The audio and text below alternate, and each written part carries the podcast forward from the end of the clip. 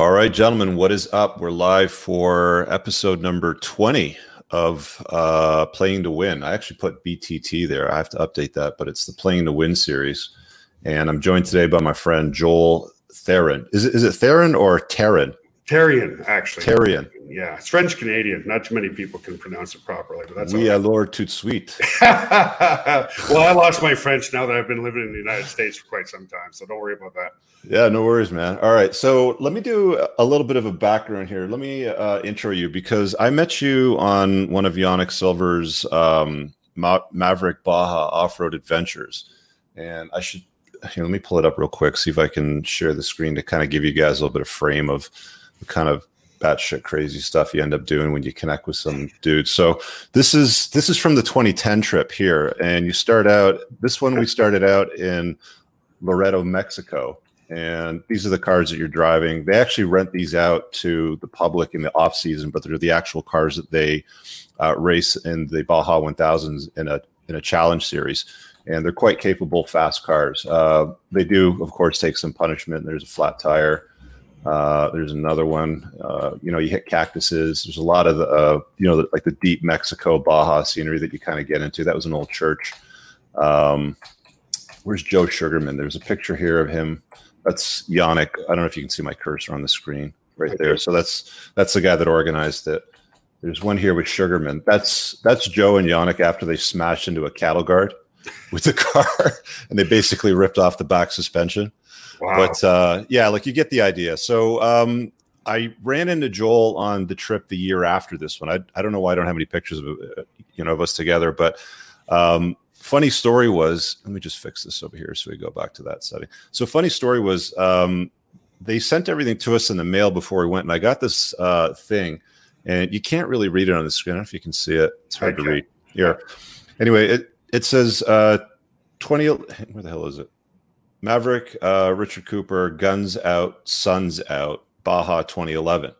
And I remember when I got this, like I showed up and I had it on the wrist like everybody else is. I know that you got one of these too. And I go to Yannick, I go, what the hell does Guns Out, Suns Out mean? Because I've never heard that before, right? He goes, well, you, you know, you're always walking around with a wife beater or a sleeveless shirt. You got some big pipes on you.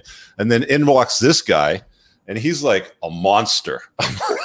I'm cowering in the corner because the Hulk walks in the room with his giant guns, and I'm like, okay, I got the wrong van. But yeah, Joel, you're a you're a solid dude. Um, when I met you on the trip, I think um, you were still married at the time. That was 2011, Correct. yeah. Yeah, you my, my divorce was only 11 months ago. It'll be ju- next month. It'll be a year. Yeah, yeah. And um, you know, you moved down to Texas from Ottawa. You're originally Canadian.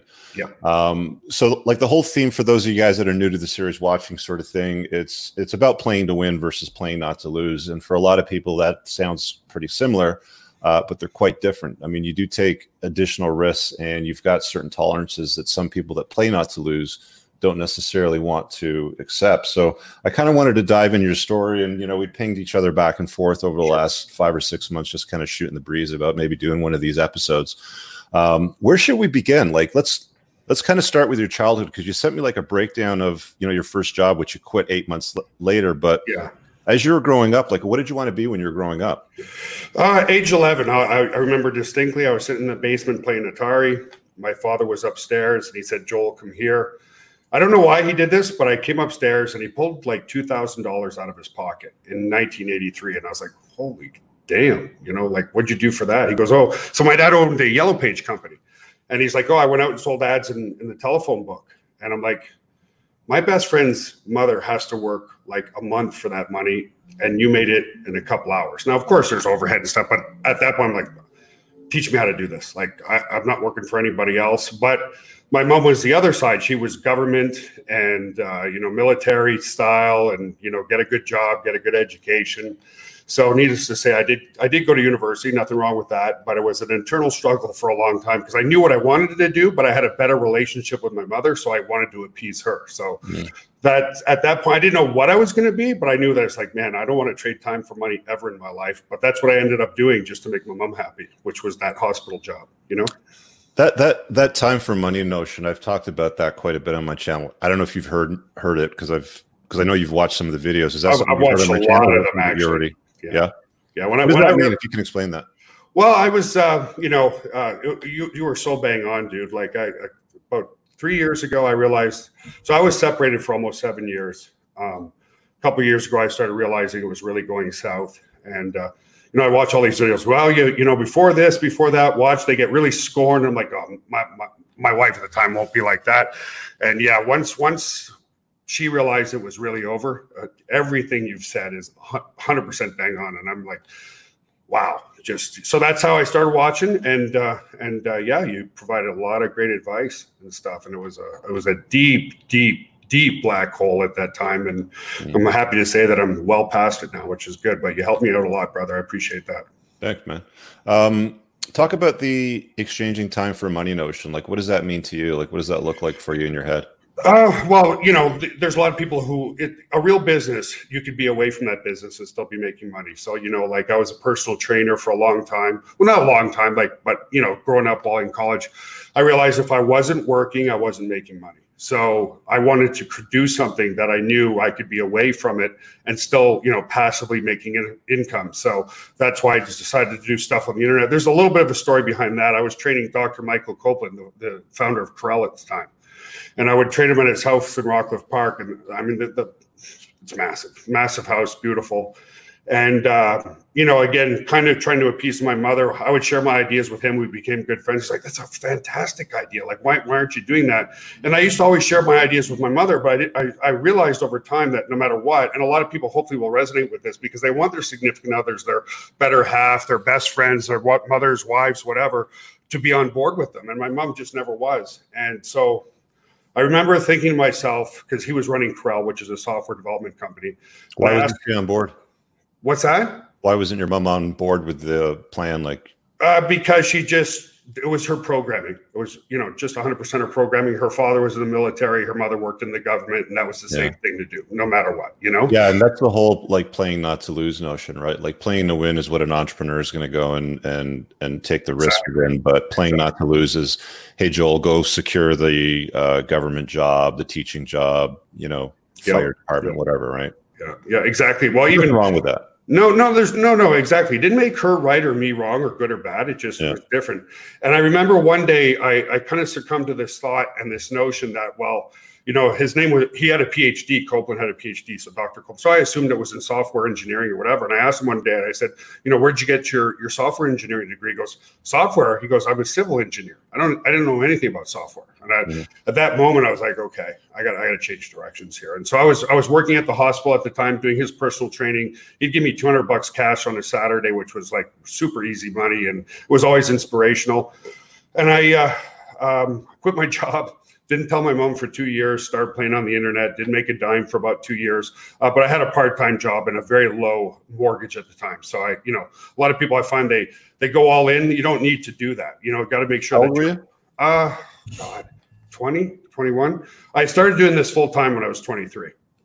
Okay, so I mean, like you bought your first house in your very early 20s too, then yeah. Yes, yeah, I bought my first house, and uh, yeah, and yeah, it, it's you know, first couple years was rough, but it once once I figured it out and stuff, and I was pigheaded because I you know I wasn't. I was in the attitude I can do it all myself. I can learn it all myself. And when I started associating with good people, that was one of the reasons I went on the Mavic trip. You know, when you start associating with good people around you, it makes a huge difference. You know, mm-hmm. and, uh, mm-hmm. and so yeah, and luckily, but what's what was really interesting. I remember one day waking up like, oh, it's going to be a big fat donut hole in my bank account again. And I sold at three o'clock in the morning a product for nine dollars and ninety seven cents. I was like, wow, man, holy cow, I can actually do this. You know, and I went, of course, I went to my mother. She's like, yeah, okay, you've been going at this for two years and you made $9 and that's like 0.000 cents per hour. It's like, she rained on my parade again. Um, but, you know, for me, that was the breakthrough that, okay, well, how did I do this? And how do I replicate it a thousand, ten thousand times? And I think once I started having that positive action, and it really is what you think about, you bring about, kind of like the topic, is once I started taking more and more action, I started seeing more and more results. And because I was seeing more results, I was taking more action. And I think within three months, I was making about twenty five grand a month. Did you have um? Do you have like a frying frying pan to the forehead moment where you saw things happening and it just hit you like okay this is what i need to be doing or this is what like was it that nine dollar transaction at three o'clock in the morning that you got the email on that, that... Uh, two two of them was one part I didn't tell about Cowpland. So back then he was complaining that he was they're only doing about five thousand dollars a day in, in online sales, which mm. is very low for a company that size at the time. I said, well, why don't you just set up an affiliate program? He's like, well, what's that? I'm like, you know, somebody sends traffic to your website, you pay them a commission if they buy your software. It's that simple. Mm-hmm. And uh, anyway, he called me a day later. I was 20 or 21 at the time. He's like, I want you to come talk to my board of directors about an affiliate program. So he was just somebody who took massive action. And uh, I was like, what did you say? Like, you want, you know, in front of your board of directors? So anyway, long story short, the board of directors said no but that day, I remember driving home. I'm like, man, this guy who's, you know, he's built Mitel, he's built Corel, he's built other companies, believes in me. And I don't believe enough in myself that I keep having to reinforce back to my mother. And that was the biggest aha moment where, like, I don't know what I'm going to do. I don't know how I'm going to do it, but I'll make sure it gets done no matter mm-hmm. what. Do the work. I, I, from that point on, there was no more fear. It's like, I know I will make this happen. There was um, a business that you started up called Aylmer kiosk. Yep, yep, yep. That's that was, uh, that was kind of the first one that really kicked it off for you. Yeah. So so I so I went to my father's company and I said, Dad, listen, your yellow pages aren't going to be around much longer. Uh, I want to sell everybody a website. And back then, like nobody knew the value of a website. Nobody had a website. And so their perception was, and this is a good tip that I can leave to everybody, but their perception was, listen, Joel, if somebody in Japan clicks on my website, it's not going to do me any good. You know, like I'm a local restaurant. And so just you know just because it's not working doesn't mean it's not going to work and so i listened to the people and i created the very first search engine and what i did is i put Aylmer kiosk in the top of the yellow pages on every page of his book so i created a local search engine which dra- drove local traffic to the local businesses and next thing you know we had about 400 to 450 clients paying us 20 bucks a month what was your dad's reaction when you said to him, you know, the yellow pages are not going to be around forever? Because that was like, there's a lot of younger guys right now, I bet that are watching this going, yellow pages, what's that? And that, like, that was a giant phone book that they plop on your front porch almost on an annual basis, which kind of organized everybody's name, every single business. And I remember there was a time where I was kind of involved in conversations like that in my late 20s. No, was it early 20s or late teens? I don't know earlier on in my uh, youth, maybe 2021 or so, and they were starting to have those same conversations. Like the yellow pages are going to disappear and it's going to be mm-hmm. replaced by the internet. And there was like this this older generation that was like, ah, you guys don't know what you're talking about. That's just a fad, right? That's but okay. it's like nobody even knows what the yellow page is anymore. Yeah. Well, even so, he's like. You know, I was running faster than he was. I was young and I was energetic. I, I knew what I knew a path that we wanted to take, and uh, he he just like go for it. And even still today, he'll call me like my dad's 80 now, and and he still sold the yellow page business. Imagine this, Richard. He sold it three years ago for about 45,000 bucks. And I'm like, wow. They, obviously, they paid for the database and stuff yeah. like that. But so he sold it, and then he, he calls me the other day, goes, "Do you think we could put a business card on the internet?" I'm like, "Yeah, Dad. It's called a website, but you know." enjoy your retirement. So, um, you know, he's very old school, uh, but he taught me a lot about, um, you know, the value of, of making sure you provide a good service. And he really taught me that if you can't look somebody in the eye and shake their hand, you shouldn't be in business. So he, uh, he taught me a lot, of, you know, one other valuable lesson. Uh, so the, the way the yellow pages would work, you would create the ad, the person who owned the business would sign off on the ad saying it's perfect or whatever. You know, that way, if there was a wrong phone number or whatever, um, it was on the client's end. So there's this one guy named uh, electrician. I was young at the time. And he would, my dad did three different telephone books. So the guy called, the phone number was wrong, but he had signed off on it that the phone number was right. And I could hear the guy reaming my dad out over the phone. And uh, my dad said, Hey, you want to take a drive? And it was about an hour and a half away to Shawville. I'm like, Sure anyway, long story short, he goes, you know, when you sell somebody, don't think about now, think about having them as a long term client for life. And uh, he went up and he said, listen, obviously there's nothing we can do for this ad this year, but I feel bad. You know, it was an honest mistake on both our parts. So he ended up putting two free ads in the other books that were in the circulating area. And it was just profound to me because my dad wasn't in the wrong at all, but he understood the value of a client and uh, that person was a client for another 10 or 15 years. So it's things like that just really hit home even though he's old school you know?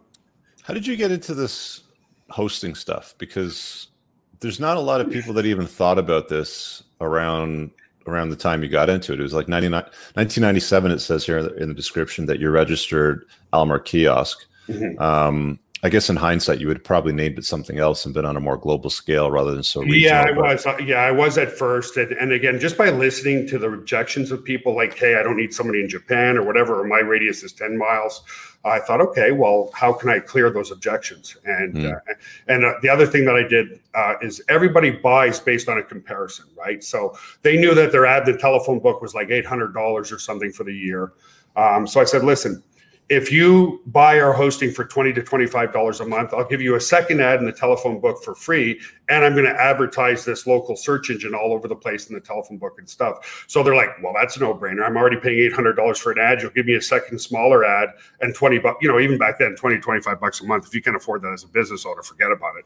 Mm-hmm. and so that's how we kind of squash the objections and put a lot of people online really quickly. And what's really interesting, aside from those who have probably sold or gone out of business, I would say a good, you know, we're talking back in 97 to, you know, early 2000s, probably 25, 20% of those people still host with us today, which is really cool. Um, talk about the, the growth to the first million dollars in sales. What was that like? Uh, it was pretty interesting because I don't know. It, it uh, I remember saying so. My dad's business was doing about four hundred thousand dollars a year. Uh, his overhead was low because he only had about one one staff. And I said, Dad, we'll take this to a million bucks. So it was it was an extra six hundred thousand, and I actually did it that year. Um, in one year. Yeah, in one. But Richard, I was going door to door to door to door. I was willing to do whatever people wouldn't do. So I would go see 40 people a day, I'd get two or three yeses. And then as I honed in on what the objections were, you know, I started getting a 50% yes and stuff like that. And so it did really well. And that's when I started looking more and talking to a couple about affiliate marketing. I was like, man, this door to door stuff is still hard work. You know, it's still no real leverage because if I'm not out selling, I'm not making money. And that's where I started looking at affiliate marketing more. And uh, we, uh, we built our first affiliate platform back in 2001 and and launched our first affiliate program, which was just selling the web hosting, and people would refer us clients, and uh, it, it, it did really well. And uh, it's it, it's it's interesting because online I was having a, a, hell of a time trying to make any money, and uh, all of a sudden I had rheumatic fever. I don't know how I got it but I had a fever 104 and the phone rang. And at that time, I was still operating out of my basement. I actually had servers in my basement and I was so embarrassed. I wish I, I never took any pictures back then. And this one guy called me. He's like, I like what you have to offer. Asked me about four or five questions, maybe a few more. And then he's like, uh, I like what I hear. Get ready to get about 300 clients overnight. And I'm like, I, I hung up the phone. I went to my wife at the time. I said, I just talked to some loony bin who says he's going to bring us 300 clients. And well, he lied. The next day we had 412 clients from this one cust- from this one affiliate. And I was like, wow, we're definitely heading in the right direction with this. So he ended up to be a, a big influencer in blogging at the time, and blogging mm-hmm. was taking off at that time. And he just, you know, sent out an email to his newsletter and so I, I, the next day I'm calling and I'm, I'm, like, I'm like, you know, pissed, excited. I'm like, holy cow! Like, you know, but I can't sound too excited because I don't want this guy to know that like he was everything to me at the time. And I said, what'd you do? He goes, oh, I just sent an email to my newsletter. And I said, what? He goes, yeah. I said, you know, I have 80,000 people on my newsletter. I sent out an email. What year was this in? Probably 2000, 2001. You know what's funny about newsletters and email lists is they still work remarkably well. I, I was I was on a, a, call on Monday night after the Before the Train Wreck show with a bunch of guys in my um, Entrepreneurs Brotherhood, and, and, we were looking at the open rates on Active Campaign for two that I run and one was uh, 78% on average for my debt wow. business and wow. 60% on the uh, red flag list that's phenomenal um, numbers open rates you're talking about yeah open rates wow. yeah yeah like open rates i think typically are considered good after about 20% right yeah yeah 10 to 20% is good you know yeah. in these days especially well in you know in any type of marketing space but yeah it's a it still works very very well and that's when at that moment i'm like okay send an email, make that kind of money. And that's when we started developing our first autoresponder software way back then. Um, and it, I still focus right now. I still focus my whole business on generating a lead, which means a name, email, and hopefully a phone number, so that we can do SMS. And, uh, that's it. And then we just do a lot of email marketing, and, and uh, yeah, and it's, yeah, it's, so it's great business. build a list. Um, definitely collect email addresses and or or and phone numbers so you can SMS text market to them. But yeah, build a list because if you have a, a, audience that that's that's listening to you and wants to hear what you're talking about um, when you offer something to, you know for sale they will often buy Yeah, well, well, you know, as an example, you've done a phenomenal job with YouTube and, and some of your other social media platforms, but you have to, you want to take that social media and still generate a database for yourself because you mm-hmm. know people's YouTube channels gone overnight. Well, yeah. if you don't have that database, you're in big trouble. I know one of your fan pages got shut down, right? Well, yeah, you've the got Facebook the database. Page. Yeah, you've got the database to to to you know uh, that's yours. You're not, you know, social media you're renting when you when you build a database of clients and emails, phone numbers, stuff like that. That's yours to keep. So it, it really solidifies income because mm. there's a few people I know that literally lost. There was the Google slap back in like 2010 too. You know, a lot of people mm. were doing stuff and making phenomenal money with Google AdWords, and they can change the algorithm overnight. So building a database is the key to stability for sure. Huge. I wanted to ask you because we talked moments earlier about. Um, you know that path to the first million in sales receipts. And you know i know that like you're a uh, you're basically what most guys out there watching my channel would consider a Chad if they met you in person. Like you're you're big strong muscular you're successful you drive nice cars you got bank. Would like would you say that it's easier to grow a business to a million dollars than it is to find that one perfect woman yeah.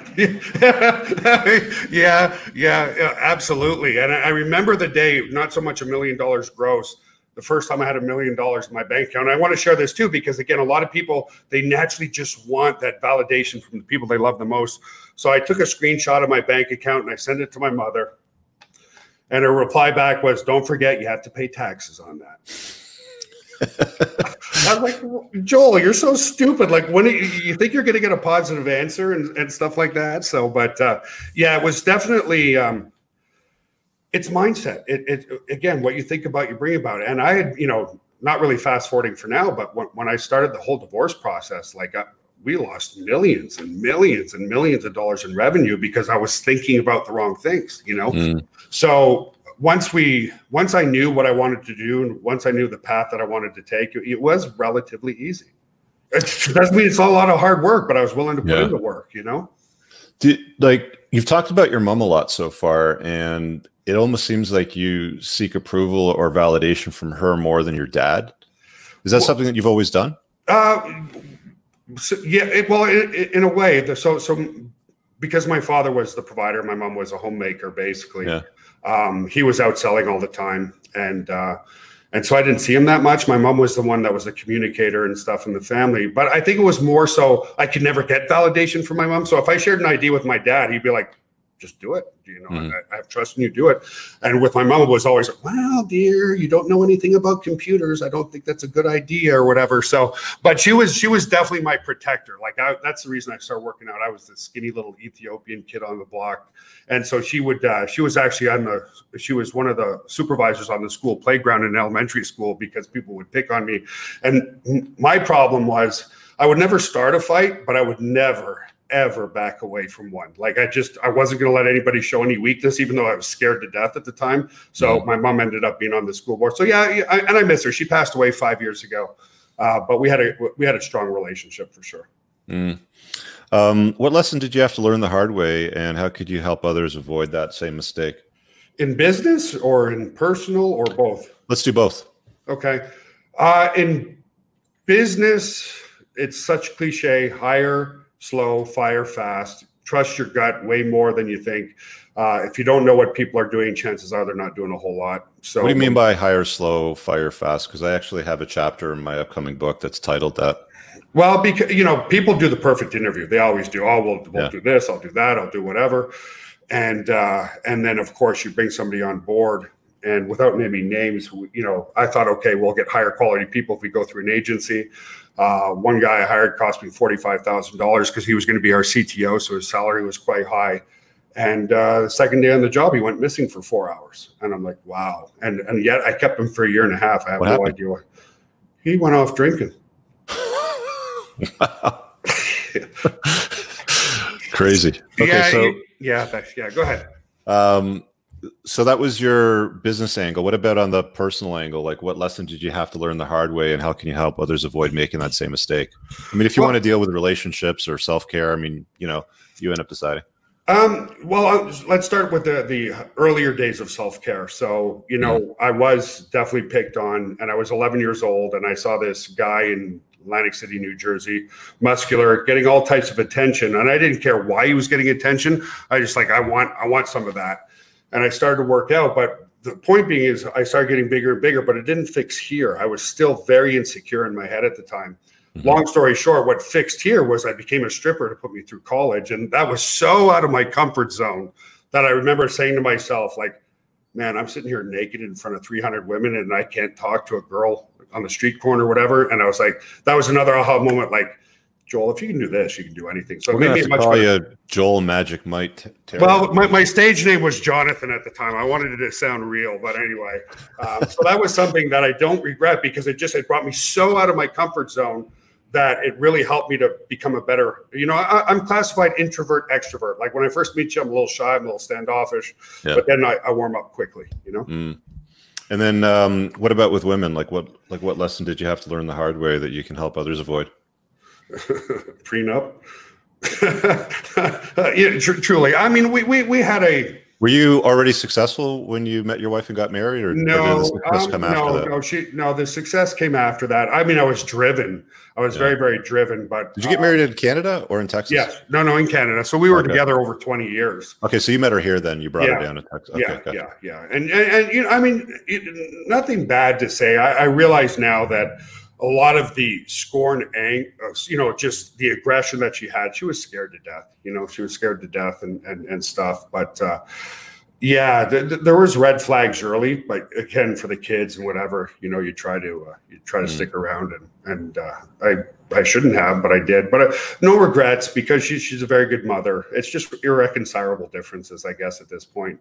Uh, but yeah, if, if, I do it again, uh, there will definitely be some sort of prearrangement for sure because I had to give up every single asset that I had to keep my business, which is which is yeah. fine. You know, you got you got two sons and a daughter, right? Two daughters and a son, actually. Two daughters and a son. So uh, question for you. Would you tell your would you tell your sons and daughter anything different about marriage? Like would you tell your son something different from you tell your daughter? Because for me like i would i would definitely encourage a daughter to get married. A son i wouldn't. I mean i don't have a son but that would just be mm-hmm. my angle.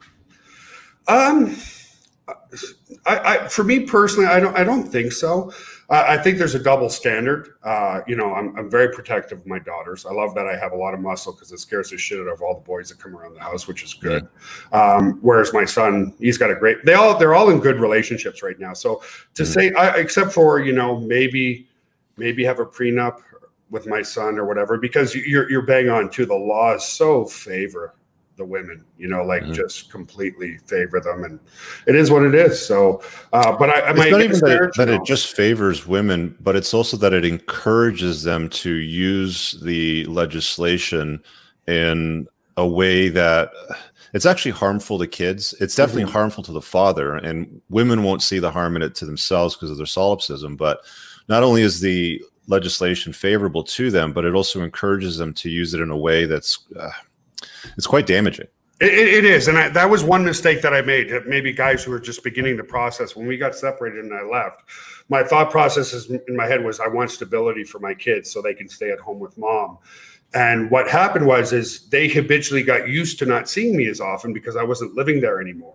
Mm. And so, you know, what over time that's just became the norm for them and so there was many many lonely like i my, my my family was my why for starting a business of course i love having good money and freedom but it was freedom for my family to be able to travel and we did a lot of that as a family group but um, yeah that, that was a big mistake that i made i should have brought my son along with me or something like that. We, we only live 10 minutes apart, but mm-hmm. when you're used to tucking in your kids every night or listening to their, their banter upstairs or their video games or whatever was there. That was the hardest part, like just sitting with four walls around me. And I remember at first I had just rented an apartment thinking, you know, maybe we'll work this thing out or whatever. And then after six months of renting an apartment, I bought another house because I thought, okay, if I buy a bigger house, then I can have some friends over. But none of that ever transpired, and it was so it was very, very, very difficult time for sure. Mm. So that's that's the other thing is is stand up for your rights really early in the process. You know what, what um what advice would you give give yourself if you could go back in a time machine and have a conversation with yourself before you got divorced? Did uh, did um you end up leaving, or did she leave you? By the way, no, no, I I, I left. I left. You left. Okay. Yeah, yeah, yeah. And we we flip flop for years, like because it was th- there's a lot of good qualities in her, uh, but mm. there was a lot of things that obviously we just didn't see eye to eye on, and uh, and uh, I think I think being more decisive because I did flip flop too much, uh, being more decisive, looking out. I don't know how many hundreds of videos I rewatched or watched of yours saying they're going to get scorn and they're going to get mean and they're going to come after everything that you have. And I'm like, oh, she won't do that. Like, I mean, mm-hmm. she knows that I I built the business and stuff like that. But once once the fear is there, yeah, just there was there was no playing fair at all.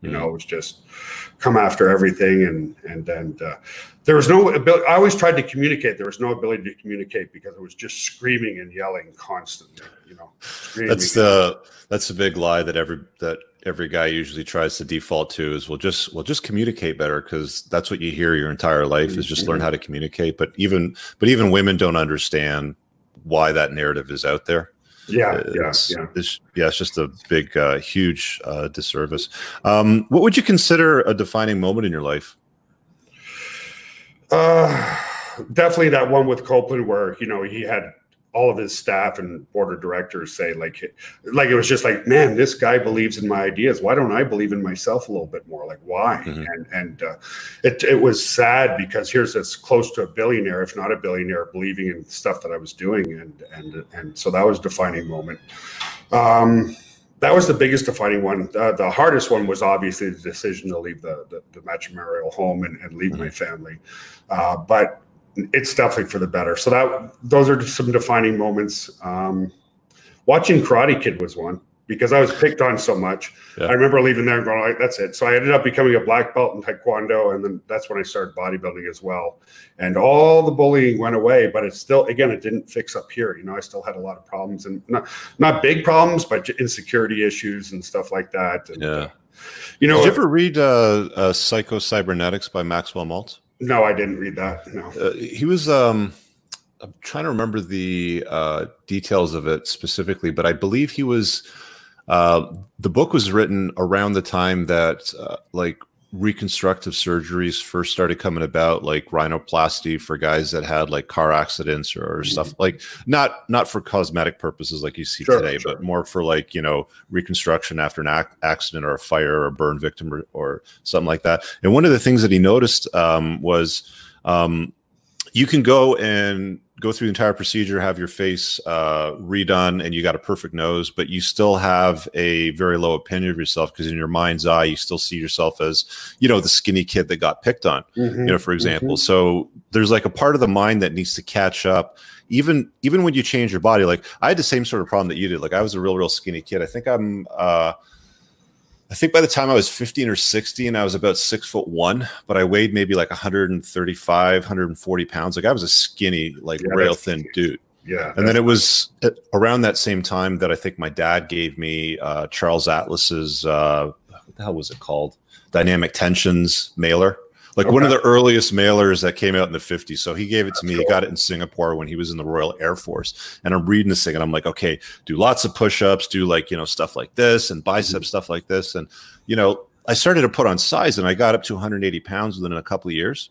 Nice. But my mind still saw me as a skinny runt. Mm-hmm. Mm-hmm. You know what I mean? Like it's. I, I, know exactly what you mean. Exactly yeah. what you mean. It's like uh, there's a lot of guys that'll go to the gym and they end up with um, what was I think coined at one term in in bodybuilding magazines and muscle media. Uh, big, Reverse anorexia. Yeah, um, they actually called it big orexia. Yeah. And even though you're huge, you still don't think you're big enough. Yep. I and there. I had that same, you know, thinking going on in my head too when I was in my twenties. Like I was a I was a good 204 pounds, like rock solid, like ripped as fuck.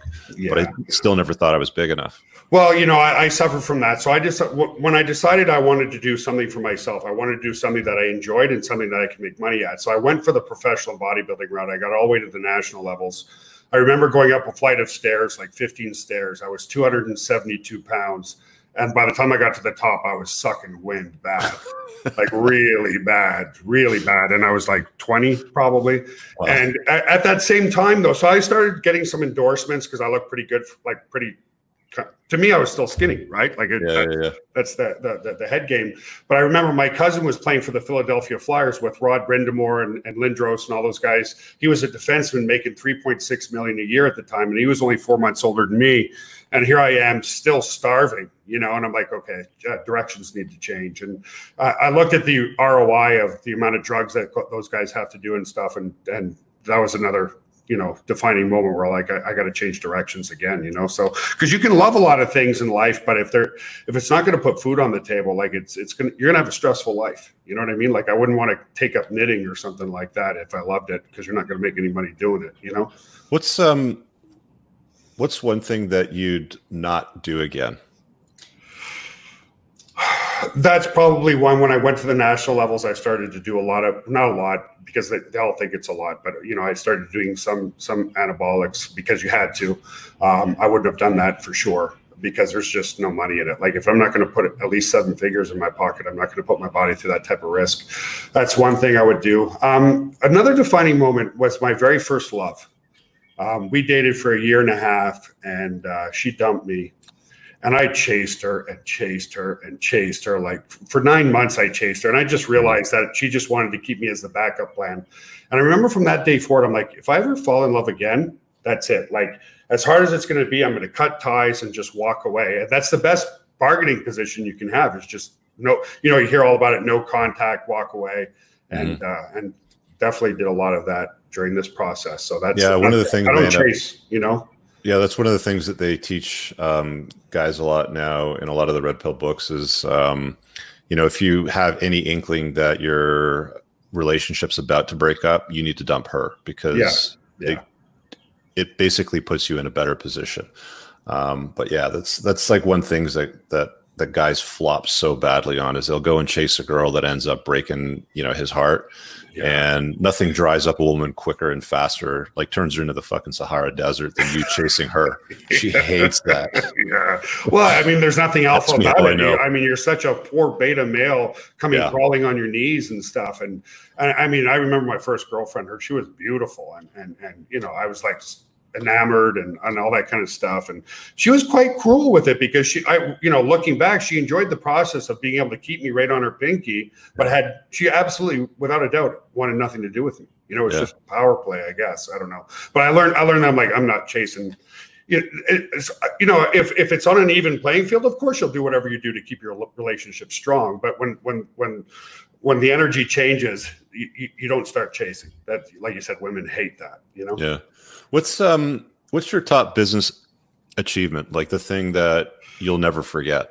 Um, so I, I put in my bio we wanted to hit 100 million. Uh, in 2014, we we hit 78 million dollars in revenue that year, uh, which was a great achievement. But it was also something that um, you know was not what I thought it was going to be because we had about 250 employees at the time, and and I, and I don't know if it's the same for you, but I can remember coming to the office here and having anxiety in my chest because I knew as soon as I walked through the door, hey Joel, hey Joel, hey Joel, hey, you know, like it was just like overwhelming, and I, I I found myself not being able to do anything that I wanted to do. So it was a big achievement to to to get there, and if we if if I do it again, I'll just do a little smarter. So that was. uh um, you know, some of the smallest achievements uh, are the biggest. Like we, I started doing some fitness stuff online because I'm very, pretty good with the internet marketing side of things now. And when I, you know, I almost get emotional thinking about, it, but there was a, a lady who was misdiagnosed with uh, uh, either some some autoimmune disorder, either multiple sclerosis or something, and it turned out to be something toxic in her diet and stuff. And she, she just came up to me, gave me the biggest hug of the world, bawling her eyes out, you know. So even though it wasn't a huge achievement from achievement, but on a human hu- humanitarian level, it really meant a lot and stuff like that, you know. You said something um, when we were talking offline before we went live. Um, I can't remember what the hell it was though, but we needed to hit on it when we were uh, getting into this business stuff and all really tied into the um, obstacles that kind of get in the way while you're playing to win. Um, what the hell was it that we were going to cover, bro? Don't forget, was- I'm older than you, Richard, so I get more senior moments than you do. You know. Yeah, right. Yeah, huge, right? I'm sure it'll come back to me. Um, have you ever had a near death experience? Yes, I nearly drowned in Acapulco. How did that affect your life? don't go swimming again. was um, because you're a bad swimmer, or, or was it? Uh, yeah, so you know, or? like when, well, you know, so let's say back then I was probably still two, 255, 260, mm-hmm. uh, not doing an appreciable amount of cardio. And when you have that much muscle mass, you know, muscle tends to sink in water. So I got caught in a small rip tide and I'm like, oh god damn it! Like, and I did everything what you're not supposed to do, which is go against the tide and try to get back in. And I just, I was screaming and screaming and screaming and screaming for help, and of course nobody was hearing me. And I, I think I was on my last stroke. I'm going to go under. Like my arms were everything. Everything was burning. The lactic acid through my whole body was horrible. I'm like one more stroke, man, and I'm gone. Like there's just no way. And uh, I remember what it what it was. Now we we're talking about employees and the size of the business, and like a healthy, appreciable kind of business that really serves you. Uh, because what you described there were you know you did 78 million you go to work and you have anxiety because you got have 250 people ready to jump on you when you get in the door um, i know what that's like when my debt business was at its biggest but i mean today it's a lot smaller and mm-hmm. i don't need to go to it every day my brother runs it and all i really do is automate a lot of the marketing and some of the other top level stuff and i like it a lot more now even though it makes a lot less money yeah, um, yeah we were talking about that with your business offline. Can you kind of dive into that a little bit and you know, like the sweet spot for you with your business and what you learned kind of getting it to that sweet spot? Yeah, well, definitely. Um, you know, you, you you have you have illusions of grandeur that okay if i hit these numbers you know my life is going to be perfect. Uh, i remember the first illusion of grandeur was i thought to myself okay if i get a thousand people paying me 20 bucks a month i can live on the beach all day.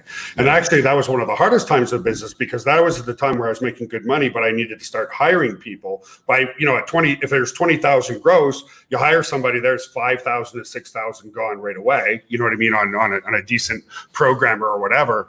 Um, so that um, you know, that was one defining aspect. And then, yeah, when so when we got to those numbers, it just wasn't fun anymore. And I, I think that was part of the looking at my whole life, like, okay, where am I personally? Where am I professionally? Um, and is this what I want? You know, like if it, the definition of insanity, keep doing the same thing and expecting a different result.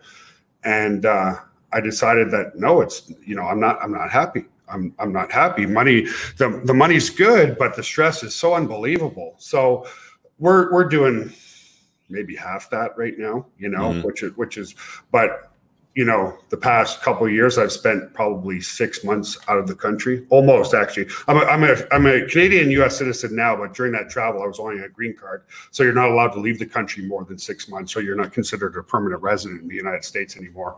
So, but you know, people say, oh, I just remember the anxiety of knowing when salaries were due and stuff like that. It's like so much money was going out that if I wasn't in the office keeping an eye on everybody and making sure the efficiency was there, it was like, but I'm spending hundreds of thousands of dollars a week just on you know salaries and payroll. yeah.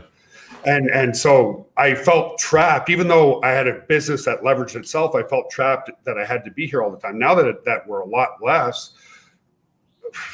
the anxiety is not there on the payroll side because it's more justifiable. And and here's the really interesting thing. So we probably have about 65, 65 to 70 staff total now, and they picked up for 80% of what the 250 people were doing. You know what mm-hmm. I mean? Uh, just the right people uh, with you and, and stuff. And, and it creates a lot of distension because the good people will pick up for the slackers, but it creates a lot of distension because, like, oh, fuck, I got to do his job and that person's job and whatever. And when you get rid of those people and you're able to pay your good people more, then it's a it's a much more efficient business. And the people I have now, I can't say enough good things about. But it took a long time to get there, and a lot of defining moments to get there. And and yeah, it's allowed me. I was God, I was where where have I not been? I was in Rome not long ago before this whole COVID thing. Obviously, let me get that on the table. Um, but I, I spent four months in Tulum. I spent four months in Cancun. I spent a month in Egypt. I spent uh, a month in Spain. I all over the place. I just traveling, and a lot of that was. Did you travel by yourself, or do you have friends, or do you have a chick to bring? Or? Uh, yeah, pretty much all of that. Yeah, all of that. Yeah, so, yeah. I couldn't travel alone. Alone, it would be kind of boring. You know what I mean? So yeah. Um, but it was definitely looking back a little bit was to, to hide the pain that I was going through on the personal level and stuff like that. Because did that help? Like, did the traveling actually help you deal with that pain and kind of get It was a distraction. It was definitely a distraction. It, it, it, beats, you know, being brutally honest, in in the, the lowest of lows, I, I was like anything would trigger me and tears would come to my eyes. You know what I mean? Mm. So I'd be sitting in, at home and, and I found it very difficult. Four walls, no kids, and you only have your thoughts. And so the traveling definitely definitely was a distraction. What it, it must have helped in some way, but was I happy traveling? No, it was still in the back of my mind all the time, you know, because it, it was the. I remember the when we uh, July something I can't even remember now, but the day we signed the decree, I wasn't happy or sad. I was just relieved because mm. every day her attorney would be, she wants this now, she wants that now, she wants something. Uh, one thing that was so, I won't get into too much of it, but uh, was uh, before Father's Day last year, and she's like, "Hey, I noticed that you have a lot of air miles based on the business. Why don't you take the kids on a holiday for Father's Day? And because I know you miss them." And I was like, "Okay, that's." She turned in a corner. The next day, I get an email from her attorney saying that she wants half the business miles. I kid you not. Yeah. So it got a little, a little, a little, little ridiculous at times, you know. Yeah. Uh, here, look, there's a comment here from a guy by the name of Ace Golden Gloves, and he says every man needs to hit rock bottom, discover himself, and reach his potential again, sort of thing. And that's like, that's like pretty common for a lot of guys. I mean, they're like, um, I don't know if you know Philip uh, McKernan. He's a Irish dude. You know, one of the things that he says is, um, you know, the absence of clarity, do something. Yeah, yeah. So you know, you may not have clarity around what's happening post divorce, something that's happening in your business, but the worst you can do is just kind of like sit there, crawl on a ball, you know, or just crawl yourself in a ball and like cry yourself to sleep. I mean, that might be one thing you can do for five minutes, but at some point you got to get back up and stop being a little bitch and kind of figure it out. Yeah, well, that's it, and that that that that was the part that was very bizarre for me because I'm usually very creative. You know, I'm more on the marketing side of my whole business, and writing good creative emails was always something that I was strong at and stuff. I remember sitting in front of my computers, four hours has gone by, and I've written like two lines because it was the negative aspect, you know, hitting the back of my head all day long. And that's when I said, I got to get out of here. And I started traveling. And uh, not too many people know this, but when I was in uh, when I was in Tulum, I did like this ayahuasca ceremony, and that oh, was, was that? that? was really enlightening. It was very, very, very, very enlightening for sure. It was uh, it's hard to describe. It, set and setting uh, is very, very important, but it was del- definitely very he- healing for sure, for sure. Where did you stay in Tulum? It's like one of my favorite places. Uh, we stayed in a condo. I just rented an Airbnb condo for a couple months and stuff, and uh, it was like on like the old Old Town Beach Strip, like close to uh, like, no, uh, no, it was a little cheaper. We, or... Yeah, I, I, know what you're talking about. Uh, we didn't stay beachside. We were a little, little, further in where it was about a five minute cab ride. Yeah. That way, the condo was only like eleven hundred bucks a month or something like that. Yeah, you know, yeah. If you wanted to stay on the beach, it was probably a thousand bucks a week or more. Yeah. And uh, but yeah, Tulum was nice. And then uh, for me, because I like to do a lot of things. Um, you know, as long as there was a gym, there was a gym that was fine. But this year I stayed in Cancun for a while, and uh, even though it's kind of teenage style, there was a little bit more to do, um, mm. a little bit more to see. So I enjoyed, and the beach in Cancun was beautiful too. But Tulum, Tulum was was great as well.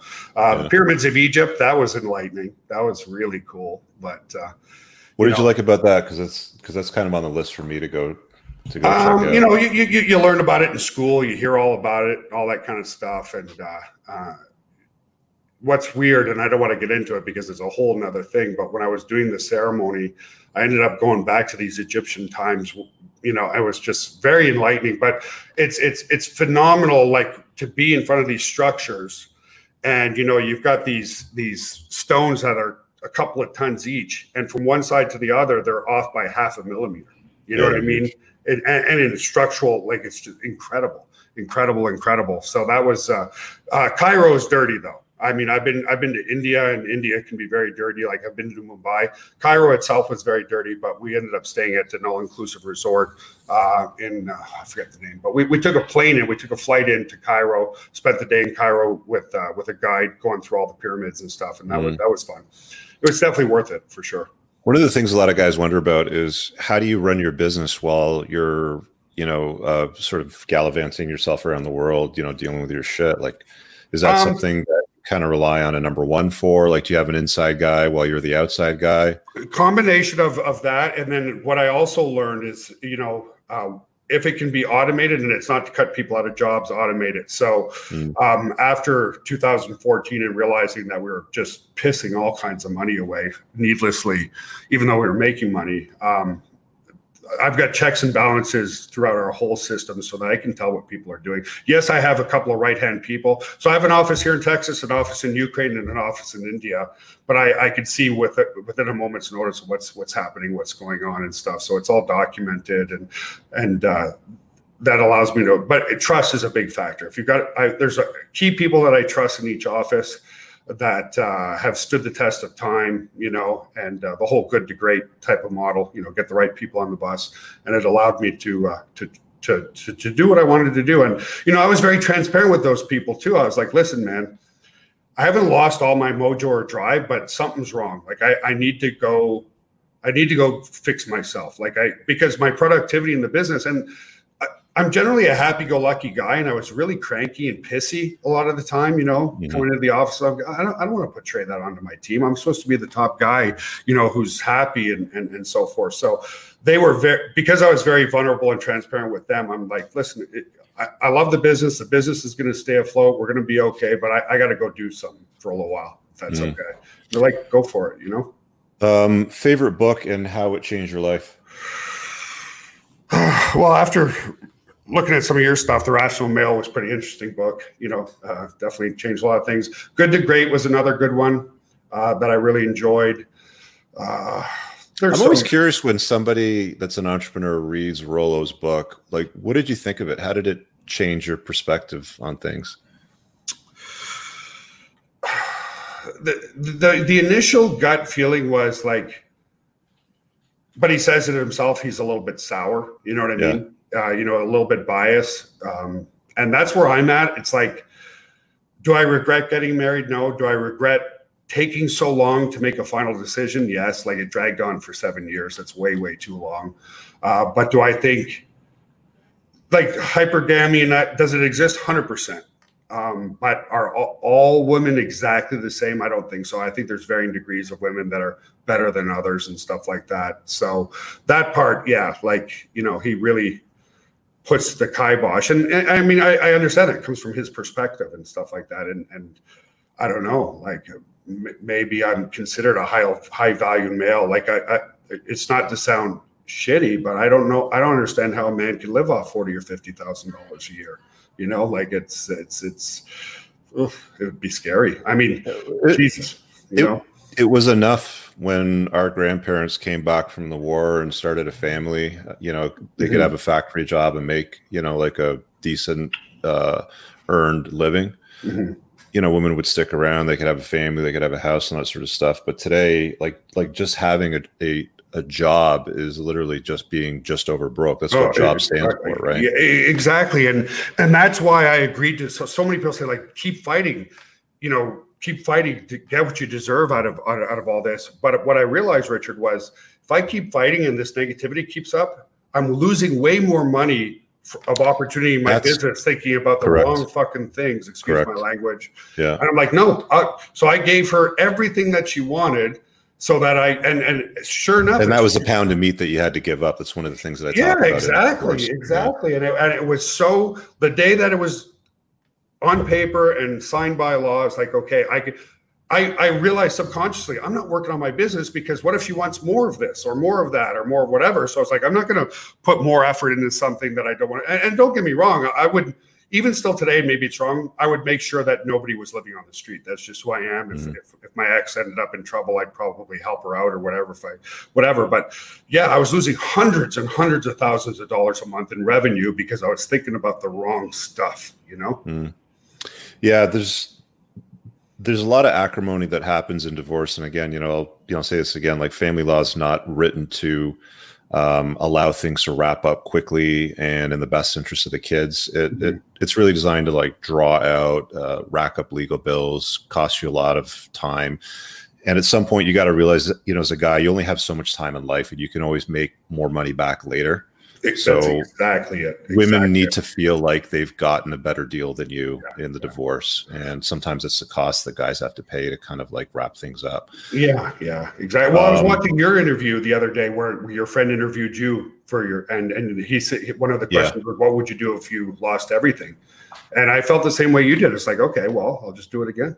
Yeah, you know, just just build it back up again. And and because I think once you have certain skills that you've acquired and you've been able to, you can never lose that. No, exactly. One a, a, mind once expanded can never contract. Like when I first got started, my goal was to cover my mortgage of four hundred fifty dollars a month. I lived in a very small townhouse, and you know, there's uh, now if, if we if we don't do 30 grand a day i'm pissed off you know what mm-hmm. i mean like it, it's so so you, yeah you know how to do it again and, and the confidence is there and you take the right actions to make it happen so i I, you, I was like yeah that's exactly what i would have said too like just do it again you know yeah are you still a car guy? I remember seeing a picture of you at some point in front of a red uh, Ferrari F430. That was yeah. a number of years ago, though. I think that's when I first met you when we yeah, did that yeah. trip.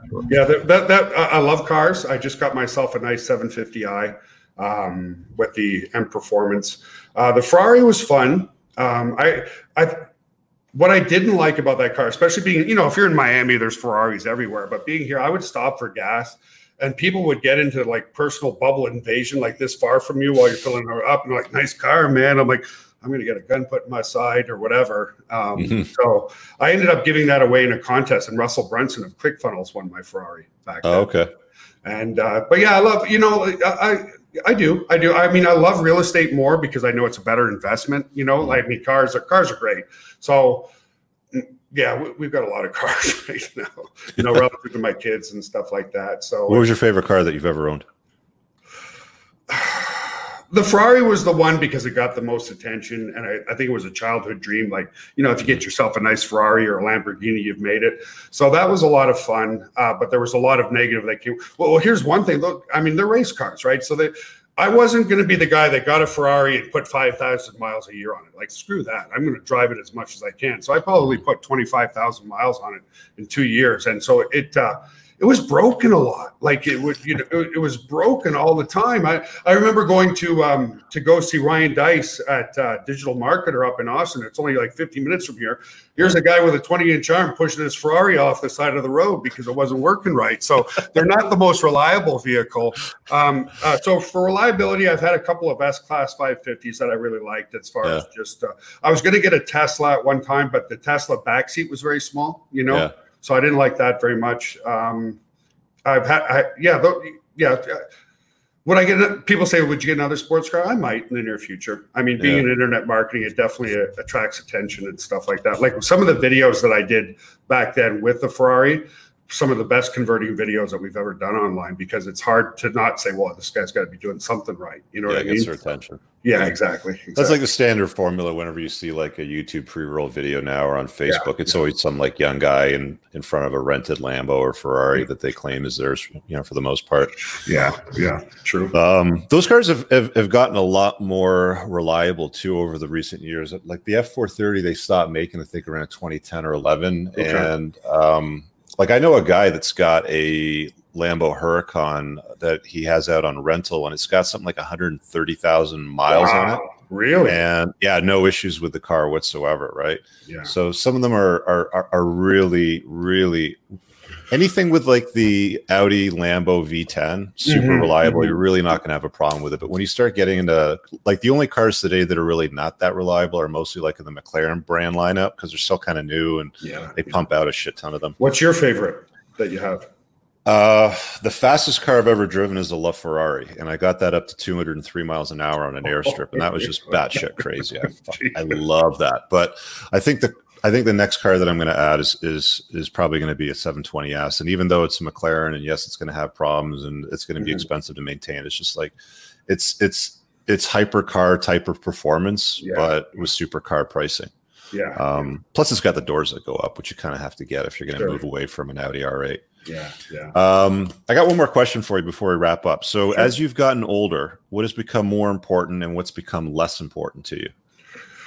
Uh, more important is enjoying the journey. So when you know when I started my company and up until probably my mid 30s, it was just grind, grind, grind, grind, grind all the time. And I, there's nothing I'll still grind, but it's like there's a lot of time where it was probably unproductive working 16 hour days. And when I think back now, maybe seven of those hours were productive and the other seven, you know, seven or eight weren't that productive. So, you know, enjoying life more, uh, it's definitely been, uh, you know, people can blame a lot, uh, you know, everything on a divorce on yourself. I realize now that I probably was very emotionally unavailable because I figured my dream was everybody's dream, no matter what, and and stuff. So I learned a lot that way. So yeah, that's that's what I care less about now. Is I want to make good money, but I also want to. Not that I didn't enjoy it because that was my goal at the time, but it's like I didn't stop and smell the roses enough. I didn't stop and take the kids out enough, or or things like that. You know. Mm. Yeah, you know, kids grow up really really fast. Um, let me um, throw up on the screen here, uh, kind of on the exit, because you've got this uh, program you're kind of working on within self care. So let's throw this up here. You can talk about that. Um, men over 35 who want more swagger, and, and so this is you, obviously. You're you're what 48 now? 48. Be 48 July 7th. So everybody right now that knows anything about bodybuilding is going to say, "Well, Joel, that's Tren and Winnie and blah blah blah blah blah blah blah blah blah." Sure, sure. What are we looking at here? Like you're obviously on TRT, right? Yeah, I you, you know it's funny. The only the only symptom I had of that, I was 41 years old when I started TRT, um, was um, brain fog. I still had a lot of muscle but brain fog was the main main thing that that just drove me nuts. And he, I went to the doctor. He said, "Yeah, your your, your testosterone was 182." At the time, I was that's like, pretty low, actually. Yeah, yeah, it was extremely low. But I was still 215 pounds and maybe eight percent body fat at the time. You know. Okay. So the TRT did help me gain more weight. I, I I built such a base when I was younger. So right now I'm about 235 at 5'10. Mm-hmm. Um, nothing more than that than than a little bit each week. And that really helped with my clarity like my mental focus and and better energy for sure for sure for sure.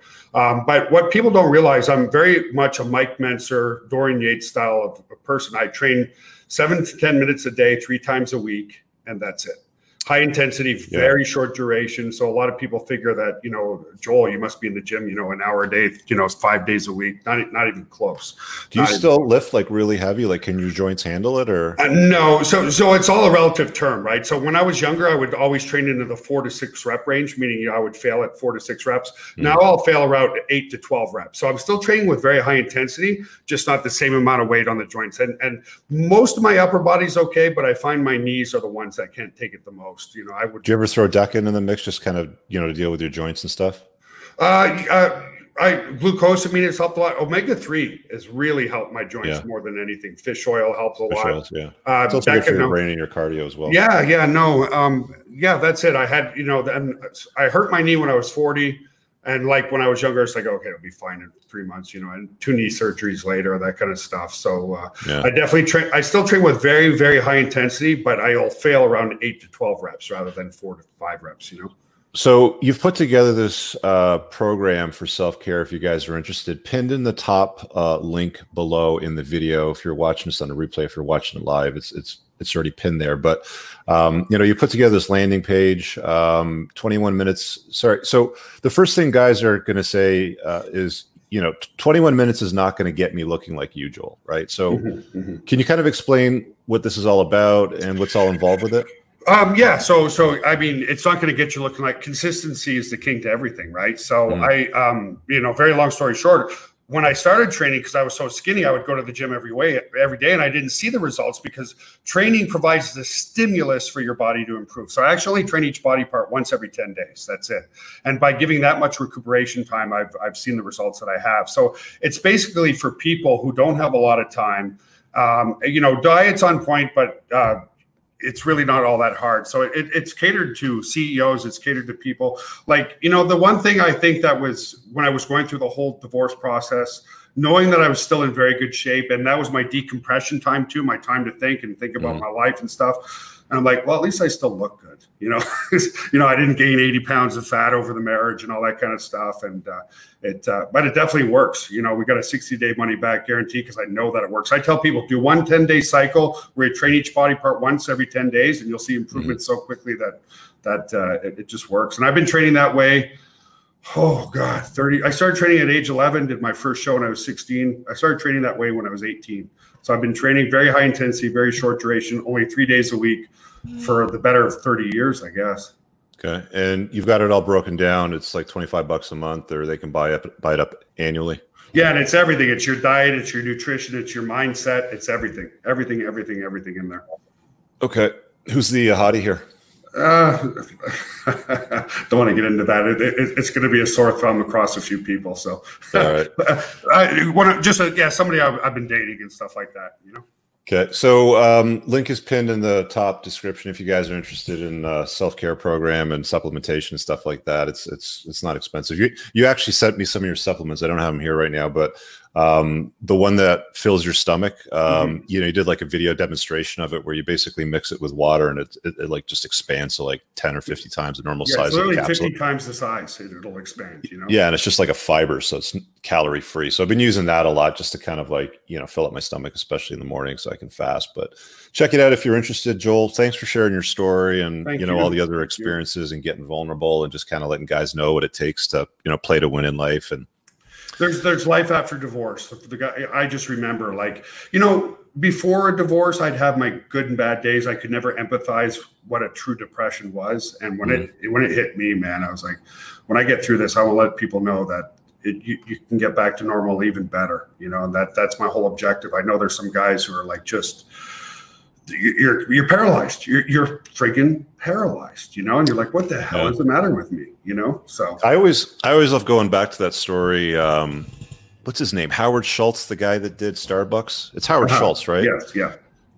It's like the story of 242. It's like, you know, he went to something like 241 different um, investment firms, angel investors, and all this sort of stuff to kind of like pitch this business idea. And it was like on the 242nd one or something like that, they actually said yes to the idea and allowed him to launch it. But, you know, it just goes to show you that, you know, you got to do the work, as Ace Golden Glove mm-hmm. says here. Mm-hmm. Um, you know, life's going to knock you down. It's just a test. You know, divorce, losing money in a business, making some shitty choices in life. It's all a test. You know, you can either stay down and not get back up, which some people do, or you can get back up and you know do the work and hopefully you know you make it out of it a okay, if not stronger and, and better. You know, yeah. um, you know what we forgot to talk about before we go real quick is sure. um, surround yourself with um, you know the right people. Mm-hmm. Um, we met on a business trip. Well, not a business trip. It's a business adventure trip that a mutual friend of ours put together, and he kind of put all these guys together.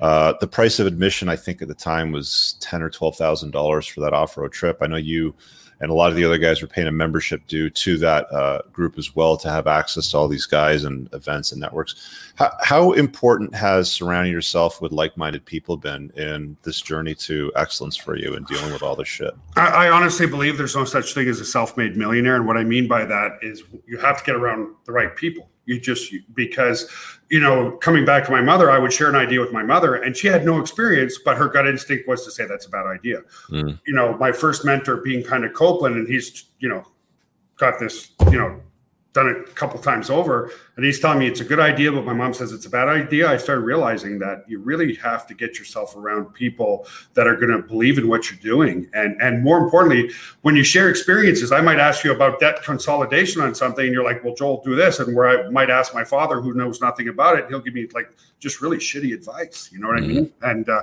it, has been at least 60 to 70 percent uh, of my success is getting myself surrounded by really smart people who who have just the right positive mindset for sure. And, and it, it just makes it fun because you know you get around these people and they're legitimately happy to see you succeed. They're legitimately happy to to help provide value to to you know I, I, mean i would do anything for anybody like yourself who if i had experience in a certain field and said well do this or do that and here's why because i tried it and this is what worked and what didn't work based on on experience you know? It's mm-hmm. very very important. Very very it's only at the top isn't it's a, it's more a mindset. It's not about finances. It's about being around the right people who just see the world very differently you know? Like yeah a lot of people think that you're batshit crazy when you run a business, and they always, you know, like your mom said, well, you know, just get a job or just, you know, play not to lose sort of thing. And it's only guys that have gone through it that um, have an opportunity to network with other guys dealing with similar sorts of struggles that actually believe um,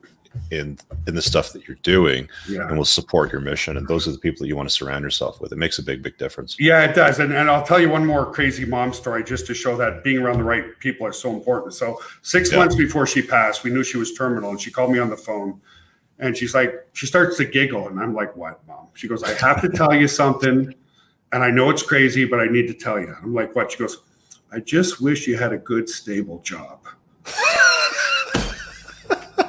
I said, Mom, there's 250 people that work for me. The last person to lose their job will be me. And she was like, obviously, she was semi joking at the time. She had seen Yeah. that was the right path and decision for me. Uh, but it, yeah, being around good people is the key. You know, like, I mean, I, I can't thank you enough, Richard, what you did for me, you know, with your YouTube videos. And it was a pleasure meeting you in Cabo and stuff. And uh, I'll, uh, I'll definitely come see you this summer. I'll be up, I'll be up there soon. yeah if you're in toronto let me know and uh, bu- uh, by the way guys if you want to join my men's community that's how you get to it that's also pinned in the top uh, link description there's either an annual membership option or or monthly it's it's the one percent of men that are chasing excellence, not women. They're putting a dent in the universe, all that good stuff. You can click it, watch the uh, video there that explains how it all works. Joel, thanks for Thank hanging you, out. sir. Let me know if you're heading up to Toronto anytime soon. We'll definitely grab some dinner and and you know hang out for a bit. But it's good to have you on and catch up and seeing you know what's all up in life. I appreciate you and I appreciate what you're doing. And thank you for watching, everybody. I appreciate it. Have a great day, my friend. All right, see you, brother.